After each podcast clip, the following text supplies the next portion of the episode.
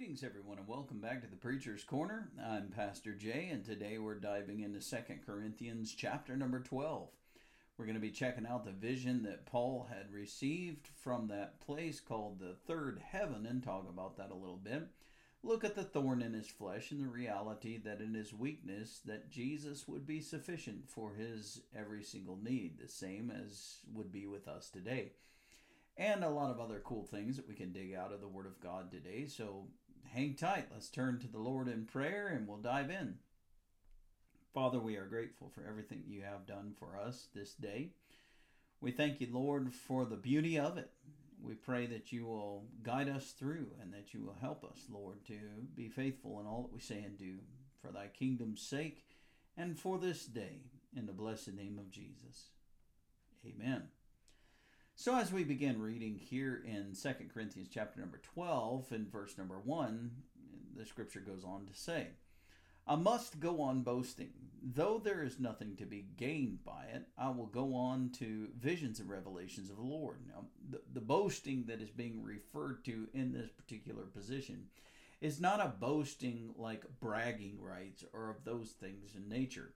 This boasting is uh, proclaiming the the things of the Lord. It's the excitement that Paul has for the, the work that God is doing in the world around him, as well as the realities of the hope that we have in that, that place called the Father's house that Jesus was talking to us about in John chapter number fourteen, as recognizing this position of third heaven, and we'll talk about that now. He says, I know a man in Christ who fourteen years ago was caught up to the third heaven. Uh, very important to realize that, that the account that Paul is about to give to us is an account that is recognized by a person, much like, I don't know if you remember that Burpo child that, that had gone through the surgery with a ruptured appendix. I think it's called... Um, I don't remember the name of the, the book that was produced or the movie that came out, something about heaven.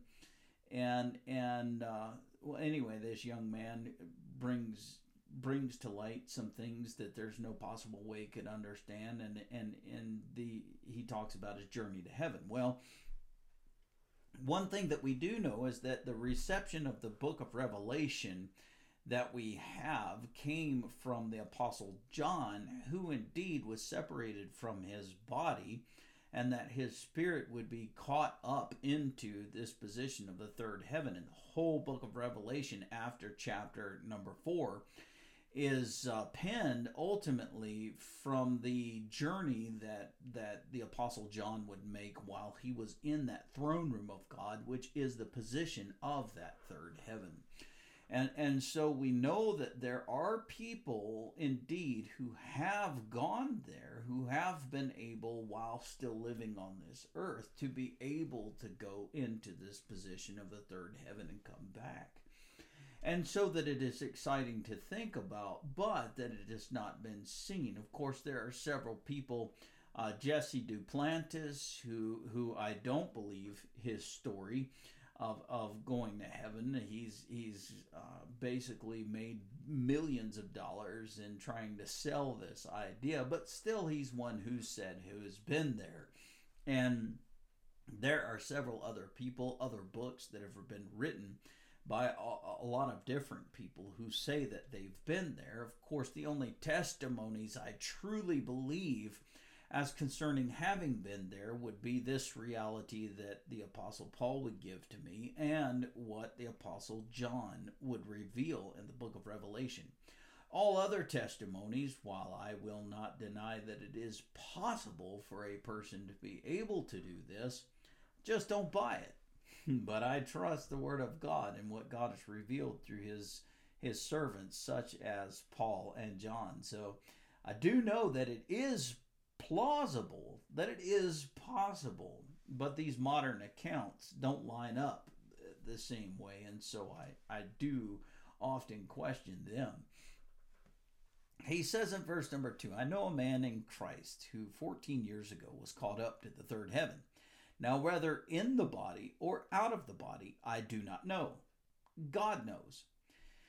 He says, and I know that this man was caught up into paradise. So at the first point, you see that he was caught up into third heaven. Well, the third heaven at this point is defined as paradise. He was caught up into paradise. Rather in the body or out of the body, I do not know. God knows. Now, very important, the connection between the third heaven and paradise, of course, is understanding that when Jesus passed on the cross and with the thief that was to his left-hand side, Jesus would say to him, this day shall you be in paradise with me. So we understand the position of paradise also to be recognized in, in the uh, the story that Jesus told about Lazarus's time in that place that is known as paradise, but also that would be discovered to be Abraham's bosom. They are one and the same. That place was at a gulf fixed between them and hell, and that the people in hell could see the comforts of the people that were in this place called Abraham's bosom, or as it was recognized as paradise. And even though they weren't able to go into the presence of the Father at that point in time, for Jesus had not died yet, so the Lamb of God had not been slain yet, so that there that his blood would be able to pave the way for them to be delivered from this, this place, unto the throne room of God. Yet still, this was a place that certainly could be considered as a paradise compared to what was across the gulf and the suffering of the torments of the people that were separated from God and in hell. So it's very important to realize that when Jesus said, this day you shall be with me in paradise, First Peter chapter number three also recognizes that Jesus spent three days in prison. And so that there is this this um, kind of connection to where, even though those people had not had the opportunity or availability to be able to go up into the throne room of God, having having been trapped in that place of Abraham's bosom because of awaiting the Messiah that was promised to come and the blood of the Lamb that would be applied to their account to set them free. Yet they, they could not go to the throne room of God at that point. But they also were separated from the suffering of the torments of the people that would be across that gulf in the position of hell. For everyone in this paradise were believers in Messiah. They were followers of, of the promises that God had made, trusting in the Lord. And that is going to give you your deliverance. That is what's going to provide you with that, that ultimate redemption and the forgiveness of your sins. It's, it's calling upon the Lord, believing in the Lord, trusting in his promises, in his word, receiving the hope of the Messiah. And so that we find ourselves in the same position today as believers on the other side of the cross, is looking back to the cross, to the hope of the promise of the Messiah who has come and who is coming again. And so our faith and trust and hope are in Jesus, our Messiah, and, and that we have that same redemption. We have that same forgiveness of sins and in Jesus as those in the Old Testament who were looking toward the cross. They were looking toward the Messiah that was to come in the same hope, in the same a position of redemption, in the same position of forgiveness because of their trust in the Word of God and the Messiah that is to, to come. And so that when Jesus did come, all of those that were in that position of paradise were then raised up and delivered from that place of paradise into the throne room of God, and is being recognized that beauty of the first resurrection. And thus all of us who have come to faith in Christ indeed, at our last breath, shall be delivered unto the same place of the throne of God where all the others are at present time, only to come to the cloud of the air at the given time of the rapture, that, that our vessels of the earth shall be caught up into the clouds of the air, our spirits reunited with them, and thus we be able to experience the glory of that throne room of heaven from a... a Uh, five senses perspective: eyes, ears, taste, touch, and and that that understanding comes with it. So it, it's quite a thrill uh, that, that exist there. And, and the Apostle Paul's talking about this gentleman and making the connection between the third heaven and the, the, the understanding of what paradise is, being with God. And he says, and he heard things that cannot be told.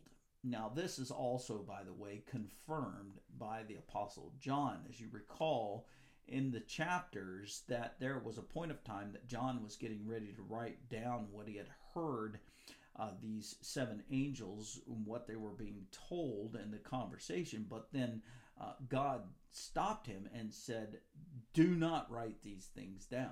So we do understand that there are some mysteries existent with God and Uh, that are withheld to us from the Word of God. There are things that are held back, and that's exactly the testimony of verse number four here in chapter twelve.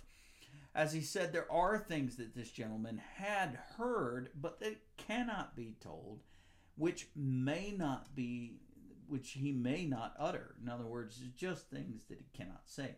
Now, rather God would remove them from your consideration or thought, or that you had reached a position where where you you've got this in your heart, but you just can't say anything about it because uh, of the way in which God has has this kind of caught within you. So you know what is being said, but you can't say anything about it because uh, God isn't allowing you to communicate it. That that would be a pretty tough position. But nevertheless, this is the point of this gentleman at fourteen years back that Paul got a chance to be able to talk to, and and that had been there.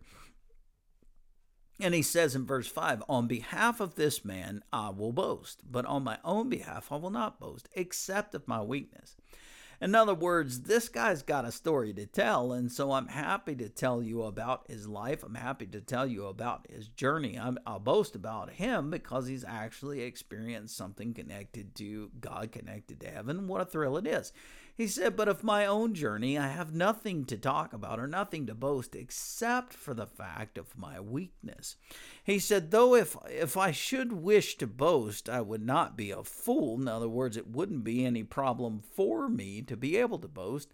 He said, I would be speaking the truth. Now we're dealing with a situation of Paul's background, Paul's uh, journey through his growth in the Torah schools, Paul's journey in his uh, personal training from Gamaliel, which was, I mean, the, the, the foremost authority of, of the Pharisees during his period of time in his day. I mean, and Paul's got a lot of things that of the flesh, indeed, he could boast about, but none of those things will matter really without a faith in Christ, without connection to Jesus. What difference does any of that prominence make?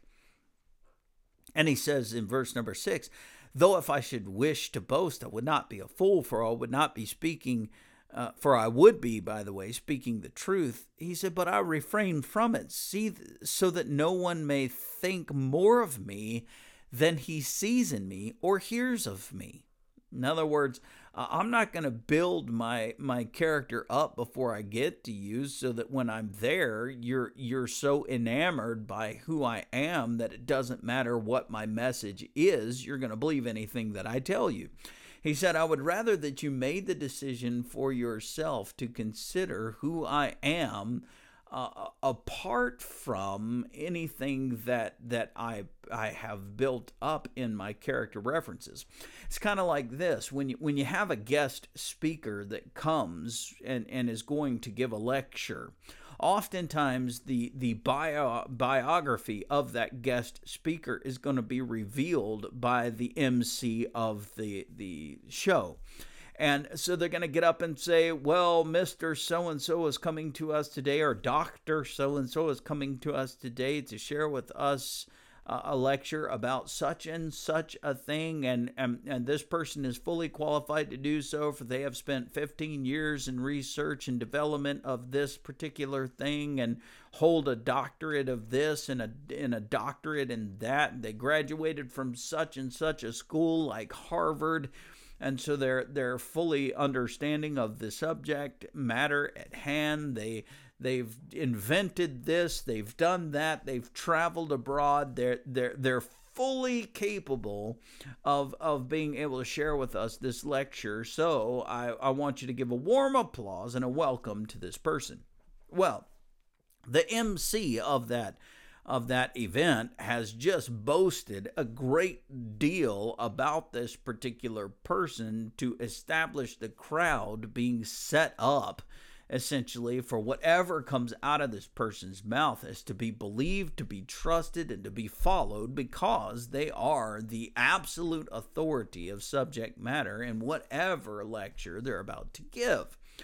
Well, the Apostle Paul is saying the very exact same thing. He's saying, I am the subject matter expert in this, but I don't want you to be swayed by my letter, by my preaching, because of who I am. I want you to know Jesus, not Paul.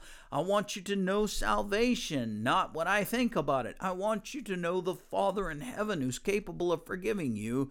I'm not important. And that is the framework by which he's coming in this particular place here in, in chapter twelve and verse number six. He says, so to keep me from becoming conceited because of the surpassing greatness of the revelations, a thorn was given me in the flesh, a messenger of Satan to harass me, to keep me from being conce- becoming conceited. Now, understanding that the Apostle Paul is, is probably the foremost subject expert of the Word of God during his period of time in life, that, that he knows the Torah, that, that more than the Torah, he knows he knows the books of the prophets, he knows the Kings, the Chronicles, he's aware of the poets, Uh, of the Psalms and the Proverbs. He, he knows the Word of God front, back, up and down, left and right, you name it. He he could he could tell you book, chapter, verse. Just ask him. He could give you any information that you ever wanted to know. He understands very well the Talmud. He knows the Midrash and the teachings. He is completely familiar with with the the the Haftarah. He, I mean, this guy is is the the guy when it comes to knowing anything about what what the rabbis have taught as concerning the Talmud. He's the guy, the go-to guy for anything that you would find uh, about subject matter concerning the scriptures themselves. I mean, if anybody could boast, it's the Apostle Paul. But he's got an issue.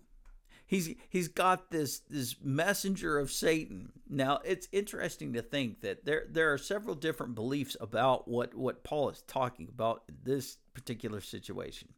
Uh, I am uh, personally of the belief that this messenger of Satan is a physical malady. Rather, it is a, a position of blindness, as it was. Some people think that, or rather it was an issue such as arthritis that would grip his joints and cause him to have such a difficulty with, with being able to move, like a rheumatoid type of arthritis. Rather, it was another kind of difficulty or ailment from the multitudes of severe beatings. Now, you got to keep in mind that the Apostle Paul has gone through several Uh, severe beatings that, in fact, very easily could have taken his life. He got a beat down in in Berea. He got a beat down in, in a couple of other places where people lay, laid in wait for him to come by, and, and then they just jumped him, and it took the Roman guards to be able to get him out and to safety. So, needless to say, it's most likely that he's had several broken bones, broken ribs from the assaults that have taken place. One time, at least once I remember, he got stoned, and they thought that they had killed him when they, in fact, hadn't. But you can imagine the impact on the flesh. And so, uh, needless to say, as far as physical maladies, there's a strong possibility that the Apostle Paul's gone through it. But there are some who believe that this messenger of Satan happens to be uh, people like what was called Judaizers.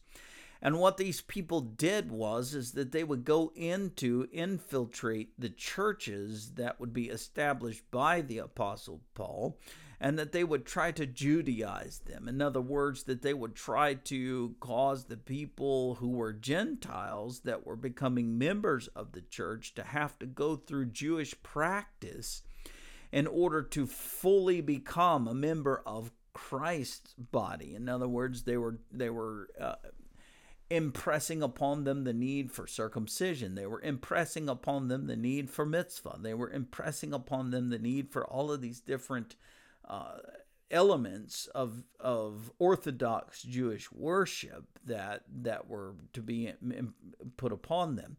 And that it would require a, a council meeting that would happen down at the church that was established in Jerusalem uh, back in Acts chapter fifteen for the purpose of the Gentiles being recognized as fully a part of the body of Christ while being in their identity Gentile, separate from the Jews, as not being required to have to be circumcised and not being required to have to do all of these other requirements that would be upon the Orthodox Jews.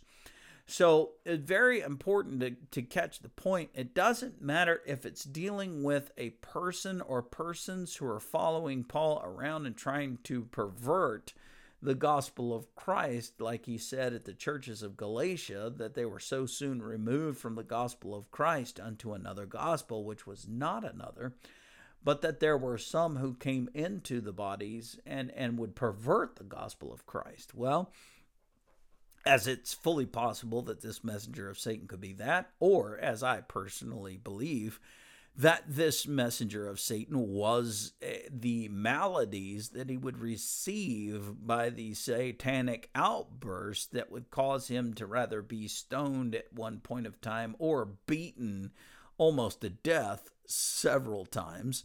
In either case, uh, it, these, this thorn that was given to him in the flesh was was for the purpose of keeping him from the position of, of boasting upon himself. It was to rem, really be a position of remembrance that indeed within the, the confines of his flesh that he truly is weak. And so he, he says about this in verse number seven, that this was a position to keep him from from becoming conceited, because he knows a lot.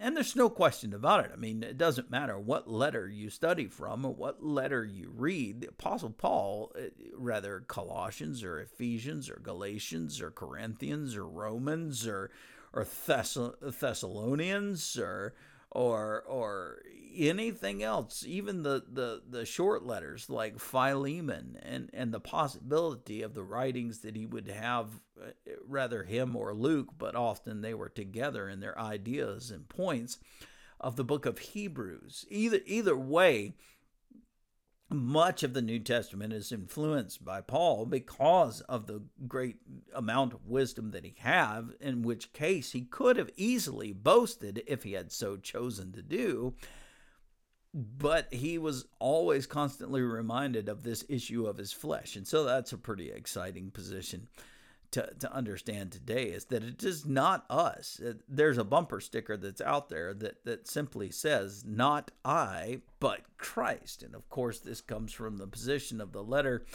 uh, from Paul that would say that, that it is I who no longer lives, but Christ that lives in me to do and to will.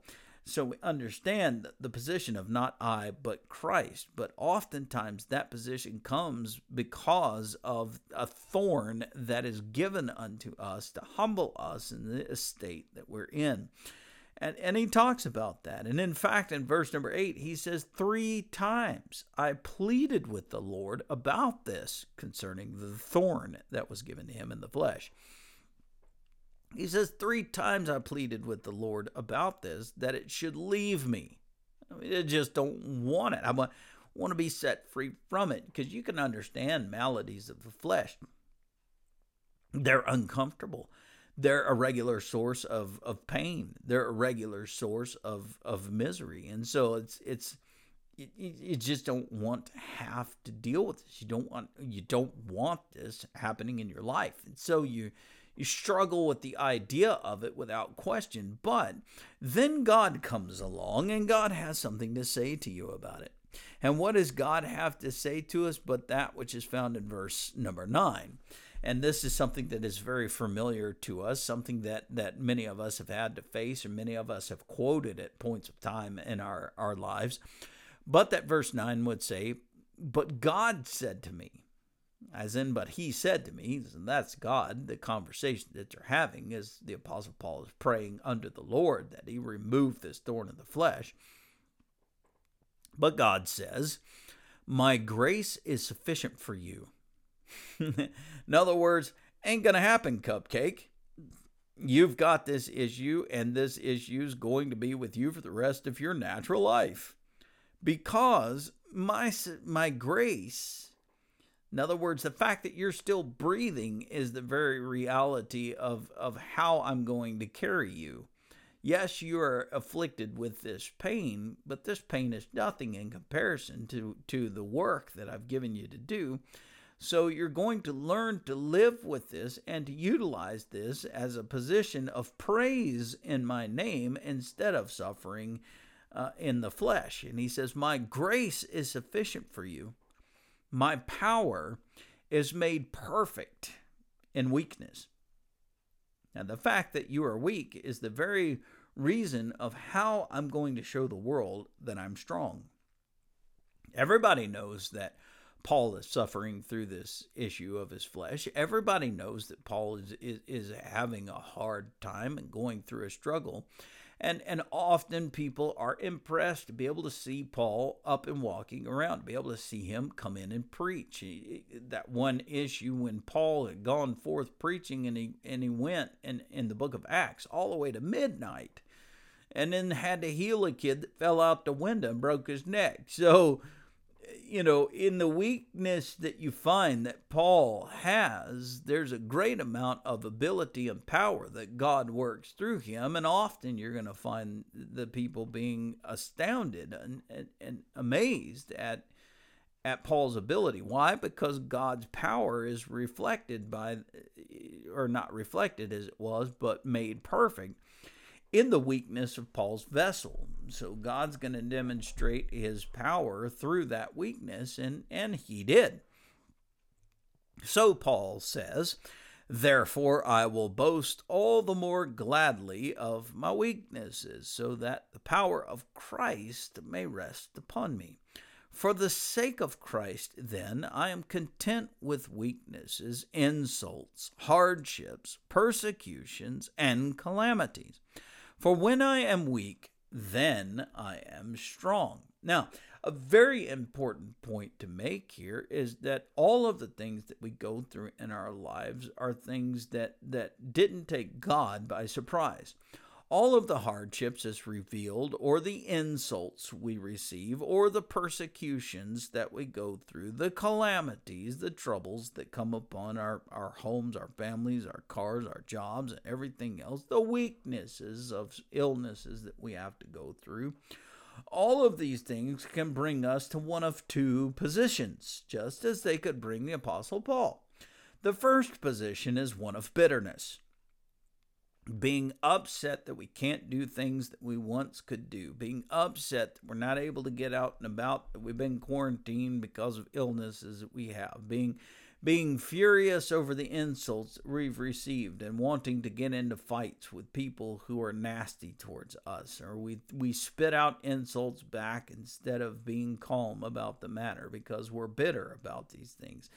Uh, upset of the hardships and not understanding why God wouldn't see us through because, uh, you know, having to go through these hardships, we don't like the idea of having to face hardships. We don't like the fact we have to go through these things. And so why God? If there was a loving God, why is there death and suffering? Why is there sickness?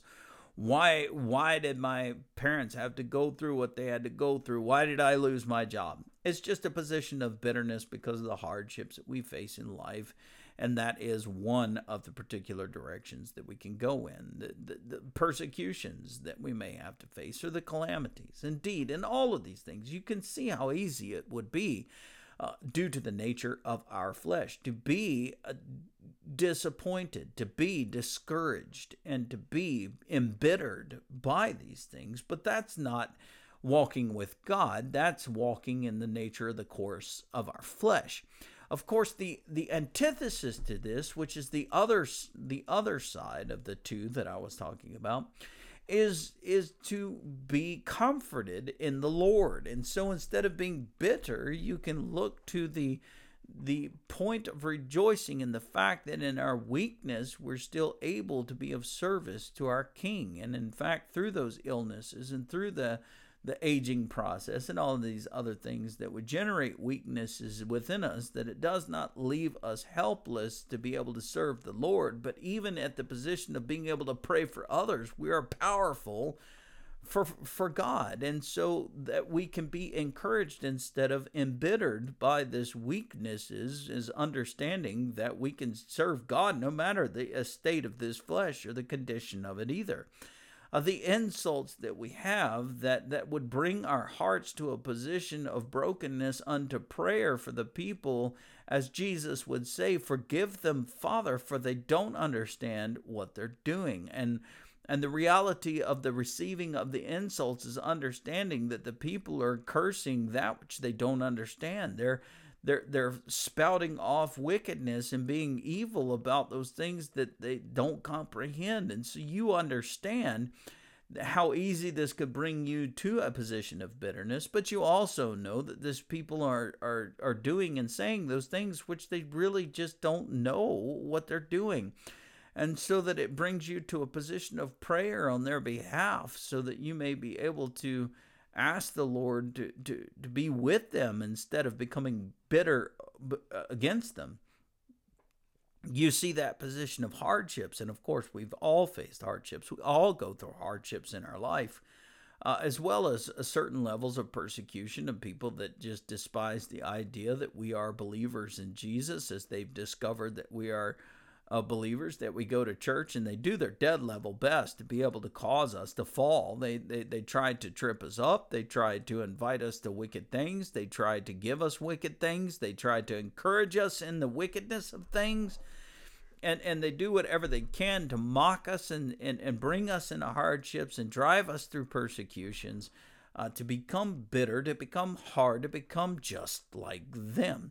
But the idea of rejoicing in Jesus, that when we face these things, that we can we can rest in the arms of Jesus, knowing that he too also faced these things, and that he is capable of giving us strength to endure them for the time and to deliver us from them in an ultimate fashion. And so instead of becoming bitter by these hardships, these persecutions, and these calamities, we can indeed be encouraged through them, as keeping our faith strong in connection to Jesus, is recognizing that that when we find ourselves at our weakest points, that that is when we can actually reverse to the strength that we can receive through Jesus by prayer and by study and by the Word of God. So very encouraging beginning to this particular letter is recognizing that though many of us would have some reason to be able to boast, we recognize that it's in the weaknesses that we have our greatest strengths,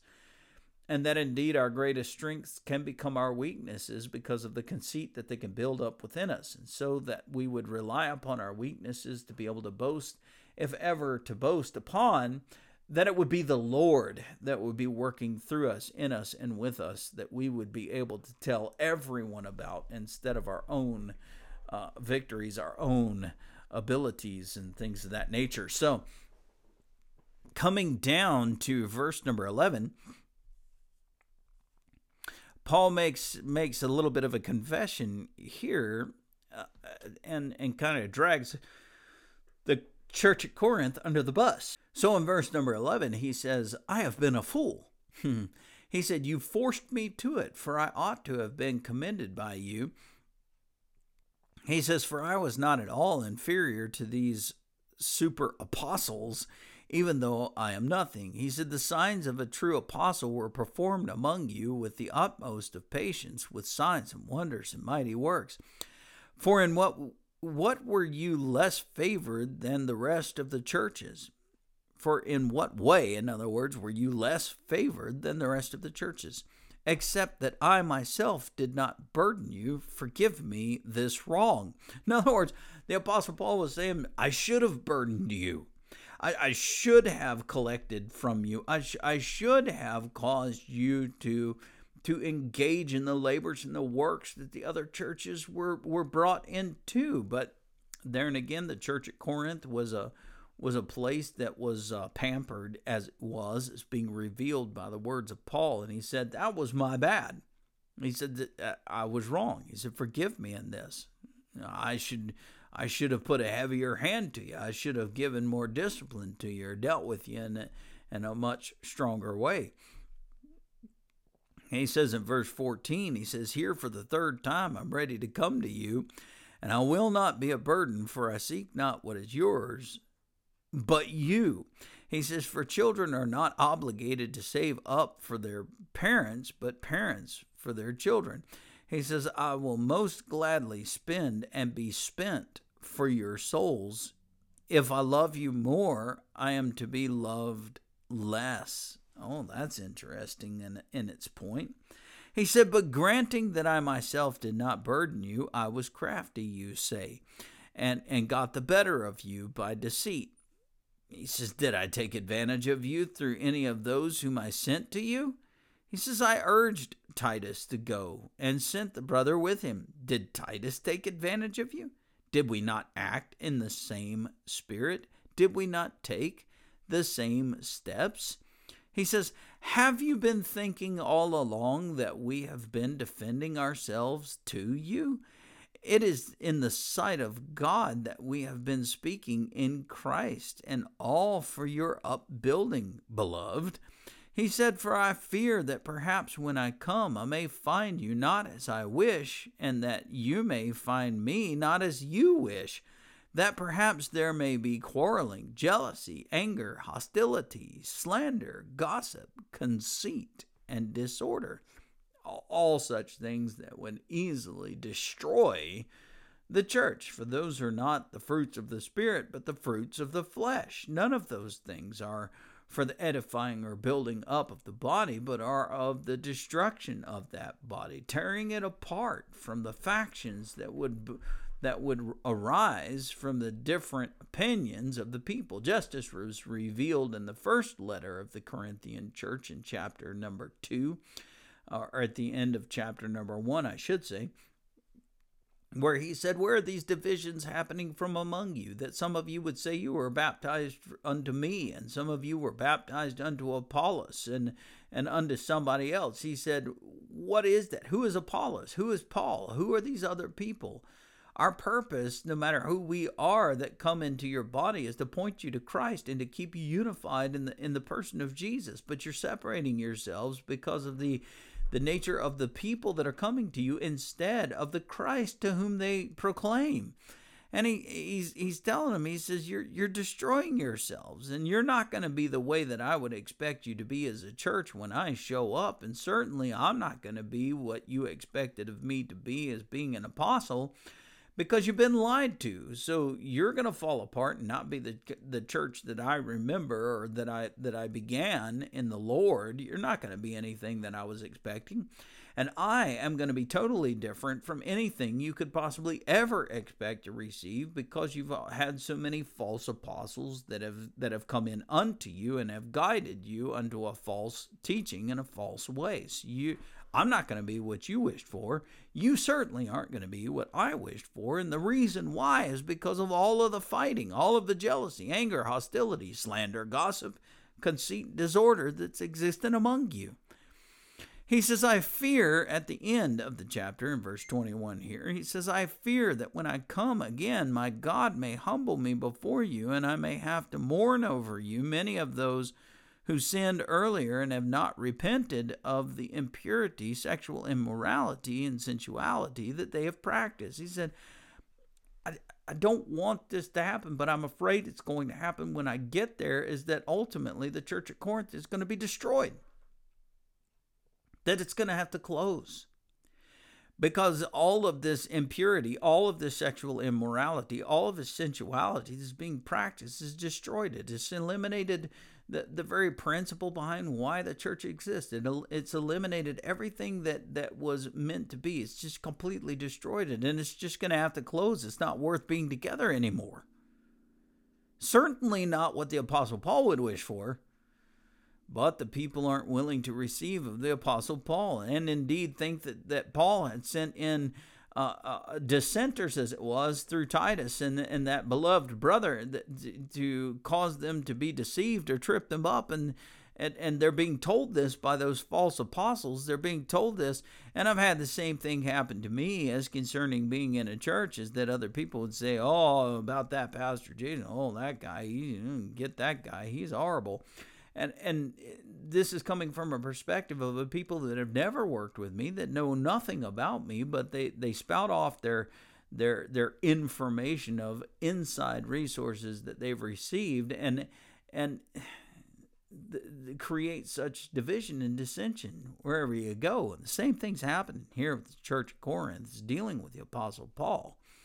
And yet, of course, from hindsight, from our perspective of the future, we know that the Lord had used Paul in a mighty way to bring forth multiple letters that would compile the, almost the whole of our New Testament. But during the time of his life, as being recognized as an apostle, he, he has to constantly go under the scrutiny of a bunch of people who are trying to say that he wasn't. And that's just hard to bear. But praise the Lord that that he is able to deliver us. I thank God for the revelation of that third heaven, of the recognition of the person who had gone there, the, the connection of the Word of God and dealing with the Apostle John, who we also know had gone there.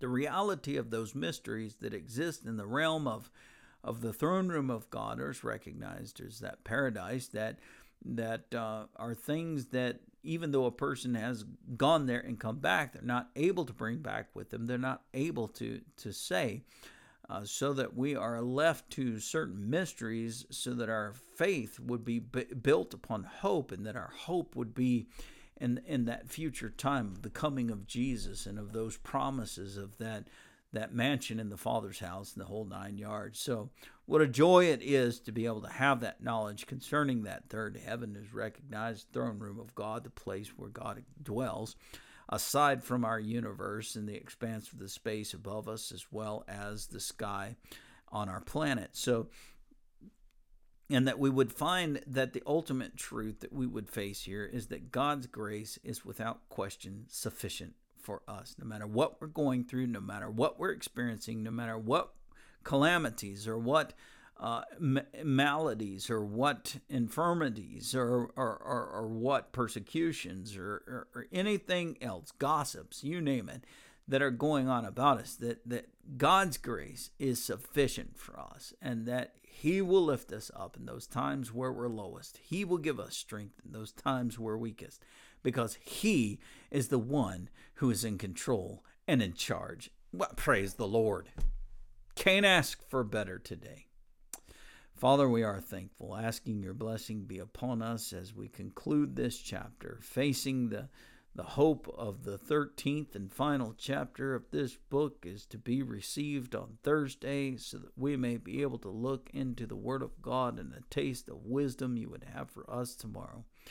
In, in the book of Proverbs, we'll thank you and ask thy blessing be upon us the rest of this day, in Jesus' name and for his sake. Amen. Well, guys, may God bless you richly, keep you, and cause his face to shine upon you. And I shall catch you again tomorrow for Wisdom Wednesday. And then we'll catch up to Second Corinthians and finish off this book in, in chapter thirteen on Thursday. Till then, God bless. We'll see you soon.